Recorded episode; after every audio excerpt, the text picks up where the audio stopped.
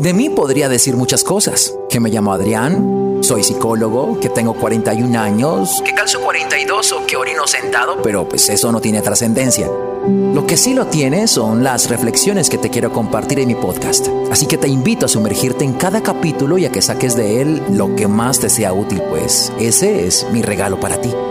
¿Estás listo? Empecemos.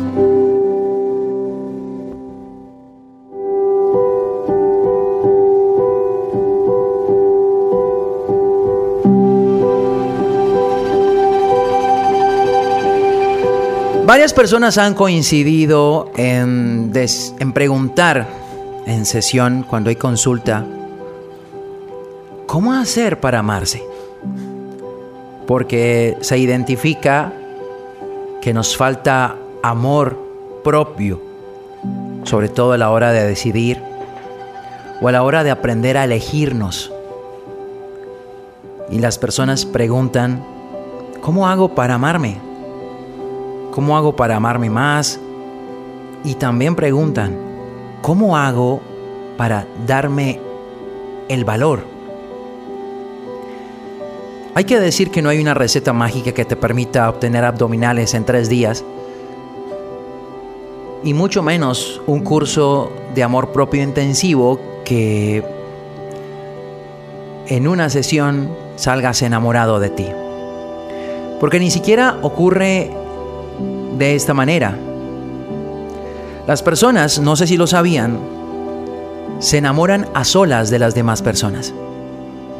Es decir, no ocurre que tú estás eh, con esa persona que te gusta y tú dices, en este momento mismo me estoy enamorando. No ocurre de esa forma. Pero ocurre que estando a solas en tus cosas, empiezas a identificar que piensas más en esta persona, quizás porque has idealizado, quizás porque te has hecho una idea de lo que puede hacer esta persona, porque te gusta cómo es esta persona, y entonces empiezas a enamorarte. Es un proceso que ocurre a solas. Lo mismo ocurre con nosotros, de poder identificar qué tanto amor tenemos hacia nosotros, qué tanto amor nos damos. Muchas otras personas coinciden en sesión al decir que no nos enseñaron a amarnos. No nos enseñaron a darnos. Nos hablan de dar a otros, nos hablan de amar a otros, de arriesgarlo todo por el otro, de dar lo mejor de nosotros por otra cosa pero no nos enseñan a darnos lo mejor a nosotros. Y mucho menos nos enseñan a elegirnos en los momentos en los que hay que tomar decisiones. Quiero hacer un paréntesis aquí y poder visualizar esos contextos, esas situaciones en las que las personas tienen que tomar decisiones y que puedan identificar en qué medida lo hacen por otros, para otros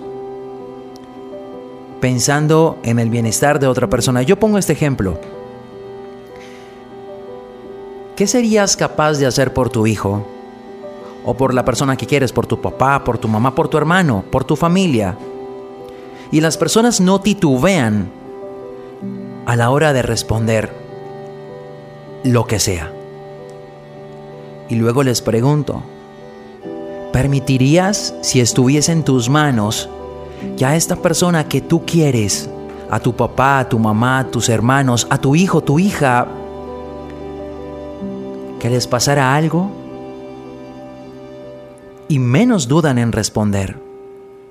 Responden con una determinación en la que aseguran estar decididos a hacer lo que sea con tal de evitar que a sus hijos o a sus seres queridos les lastimen. Y luego les pregunto, ¿Serías capaz de hacer algo que lastime adrede a tu hijo, a tu hija, a tu papá, a tu mamá?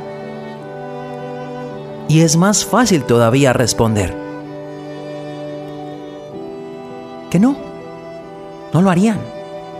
Y la respuesta y el argumento es, porque los amo, porque es mi papá, porque es mi mamá, porque es mi hijo, mi hija, Y creo que ahí está claro.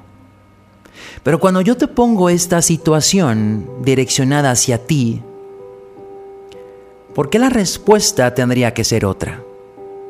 Voy a ponerles un ejemplo, porque estamos defendiendo el aprendizaje erróneo de dar lo mejor de nosotros a otra persona.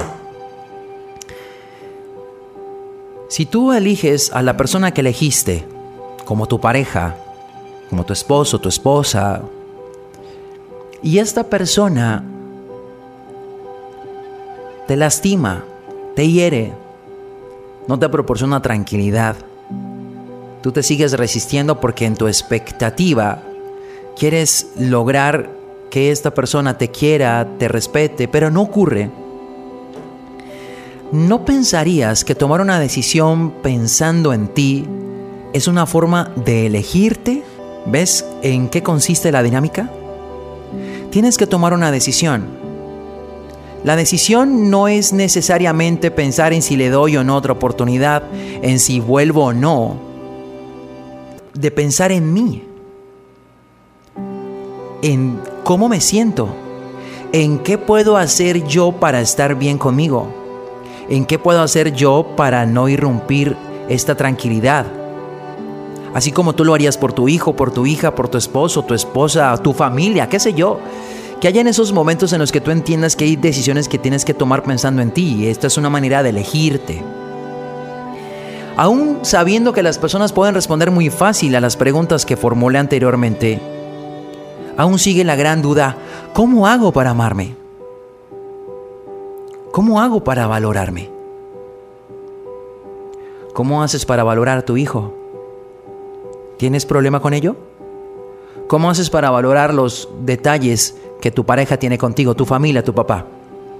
Imagina todo lo que tu papá hizo por ti, el sacrificio que hizo para lograr que tú estudiaras, o tu mamá para salir adelante en un hogar que estaba roto, ¿Tienes dificultad para darle valor a eso? Creo que no. Entonces, ¿te sigues preguntando cómo hago para valorarme? ¿Tienes algún problema con el sentimiento que puedas tener hacia tu papá? Tu papá es cascarrabias, tu mamá un poco estricta. ¿Ese es impedimento para que tú les ames menos? ¿O un día despiertas pensando en que tú no le amas? Un día despiertas decidido, decidido a decir, yo no voy a amar a mi papá y a mi mamá. ¿Verdad que no ocurre así? Entonces, ¿por qué hay problema con nosotros? Siempre he sido partidario de decir que donde ponemos nuestra atención, ponemos nuestra energía. Es evidente que si tú pones la atención en otra persona, toda tu energía va a estar enfocada en esa persona. Pero si tú enfocas tu energía en ti, quien va a crecer eres tú. ¿Hay duda en ello? ¿Hay dificultad en poder discernirlo? Desnudemos la situación. Sea lo que sea que estás viviendo que no tengo ni idea. ¿Lo mereces? ¿Es lo que quieres? No te estoy preguntando si es la persona que quieres con la que estás. No. Porque puedes estar con la persona que quieres, pero viviendo en una situación que no quisieras. ¿Te sientes como quieres? ¿Estás tranquilo tranquila? ¿Es la vida que quieres? Porque si no, sabrás que la dirección y la decisión que tienes que tomar tiene que ser pensando en ti.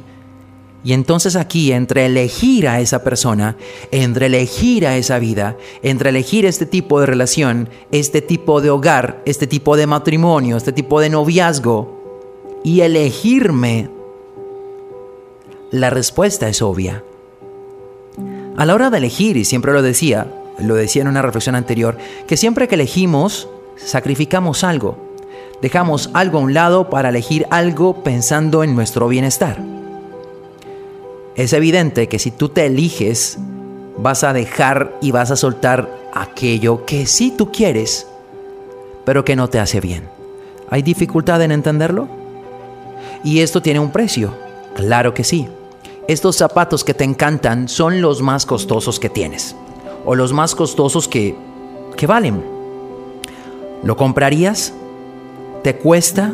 Evidentemente te va a costar. Pero si los quieres, vas a pagar el precio.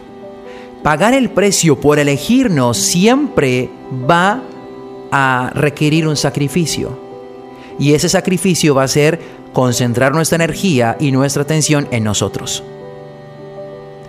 Si tú descubres que estás en el hogar, en el lugar, con la persona que no te merece, entonces vas a entender que no te estás eligiendo.